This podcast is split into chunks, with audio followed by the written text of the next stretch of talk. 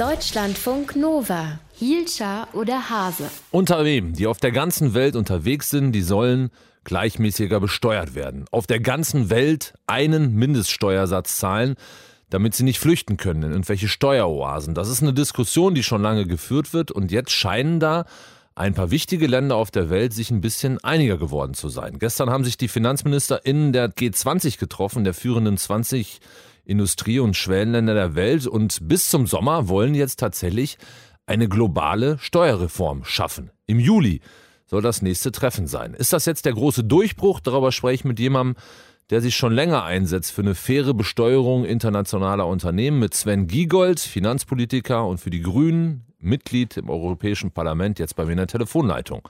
Schönen guten Morgen, Herr Giegold. Guten Morgen, Herr Hase. Sie sind jetzt nicht unbedingt der Typ, der öffentlich zu großen Gefühlsausbrüchen neigt, aber sind diese Pläne, die ich da gerade geschildert habe, in der Lage, Sie zu euphorisieren? es gibt andere Dinge, die mich euphorisieren, aber ich freue mich natürlich grundsätzlich, dass da endlich Bewegung reinkommt. Und wir brauchen eine Mindestbesteuerung, denn in immer mehr Staaten geht die Tendenz zur transparenten Nullbesteuerung für Unternehmen und Kapitaleinkommen. Und das verschärft die soziale Ungleichheit auf der Welt. Und das Geld fehlt schlichtweg für die Zukunft. Und haben Sie eine Ahnung, Sie als jemand, der da schon seit Jahren für trommelt, warum da jetzt auf einmal Bewegung reinkommt und vor allem, warum die USA auf einmal mit im Boot sind? Ich glaube, Sie haben das Stichwort schon gesagt. Der wichtigste Grund ist natürlich, dass die Vereinigten Staaten jetzt zurückgekehrt sind zu einer Logik der internationalen Zusammenarbeit. Und sie nutzen diese neue Rolle in guter Weise, denn sie haben auf dem G20 zwei wichtige Punkte gemacht. Erstens haben sie wirklich auf, auch während des IWF-Treffens, was parallel läuft, äh, Internationaler Währungsfonds? Mhm, genau. Und da haben wir jetzt gerade das sogenannte Frühjahrstreffen da haben Sie überall gesagt, Klimaschutz ist zentral. Das ist wirklich eine absolute Kehrtwende von Trump und das ist eine gute Nachricht und die gibt uns die Chance, das Pariser Klimaziel zu erreichen. Aber das werden wir nur erreichen, wenn wir die notwendigen Finanzmittel haben. Und die Kassen sind leer durch die Corona-Krise und daher können wir uns einfach Geldwäsche und massive Steuerflucht und Steuervermeidung nicht mehr leisten. Und daher kommt ja jetzt Bewegung rein. Okay, und dass jetzt die G20 im Boot sind, das reicht, um das international durchzusetzen? Oder interessiert das, sage ich mal, die Bahamas oder die Cayman Islands jetzt nicht besonders, wenn die G20 sowas beschließen? Naja, erstmal ist das gar nicht neu, sondern die G20 arbeitet schon länger daran, nur eben gegen die USA und nicht mit den USA. Zweitens ist es so, dass das Interessante an dem amerikanischen Vorschlag ist, dass man nicht warten muss, bis alle zustimmen, sondern es ist eben so, Amerika sagt, wir besteuern die Gewinne der amerikanischen Auslandstöchter, also ihrer großen Unternehmen, mit mindestens 21 Prozent.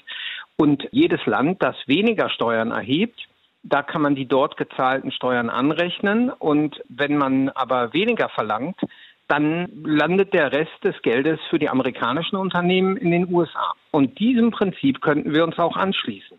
Und deshalb bin ich an einer Stelle enttäuscht. Bei einem Mindeststeuersatz kommt es nicht darauf an, dass die letzte Steueroase mitmacht, sondern es kommt auf die Höhe an.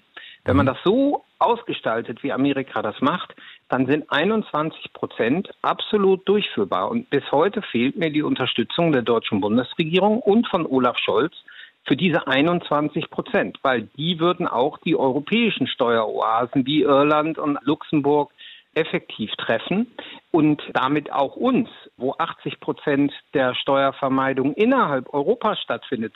Also uns wird das Geld geklaut von unseren europäischen Nachbarn, so könnte man das sagen. Das würde bei 21 Prozent ziehen und bisher wurde da eher 12 Prozent diskutiert auf Weltebene und daher diese Unterstützung für den Steuersatz von 21 Prozent, den muss die Bundesregierung jetzt zeigen. Und wie sehen Sie da die Aussichten? Ach, grundsätzlich freue ich mich in dieser Frage auf einen Bundestagswahlkampf. Und da werden wir ja sehen, ob CDU, CSU zum Beispiel, die bei globalen Mindeststeuern bisher nicht die begeistertsten waren, ob die sich jetzt dahinter stellen oder nicht. Olaf Scholz hat hier Bewegung mit hineingebracht auf OECD-Ebene. Hier geht es eher um die Frage, ist er jetzt auch für die 21 Prozent? Ist er bereit, sich auch mit Irland und anderen in der Frage anzulegen? Aber die grundsätzliche Unterstützung steht da nicht in Frage. Bei CDU, CSU war es in der Vergangenheit so, dass man bei globalen Mindeststeuersätzen eher ein bisschen skeptisch war und gesagt hat, Steuerwettbewerb der Länder gegeneinander ist auch eine ganz interessante Idee. Und auf die Debatte freue ich mich. Wo Sie den Bundestagswahlkampf jetzt ganz schnell noch angesprochen haben, Herr Giegold, und wo ich Sie schon mal im Apparat habe, ganz kurz noch die Frage, wer wird eigentlich Bundeskanzlerkandidat in der Grünen?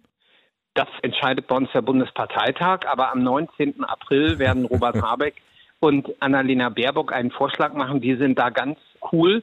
Und ansonsten bekommt man sowieso ein Spitzenduo. Die beiden arbeiten als Duo. Und wer dann Kandidat, Kandidatin wird, erfährt die gespannte Öffentlichkeit, genauso wie ich am 19. April. Sven Giegold, Finanzpolitiker der Grünen. Ganz kurz über Annalena Baerbock und Robert Habeck und länger über eine globale Steuerreform. Vielen Dank fürs Gespräch. Guten Tag für Sie. Deutschlandfunk Nova. Hielscher oder Hase?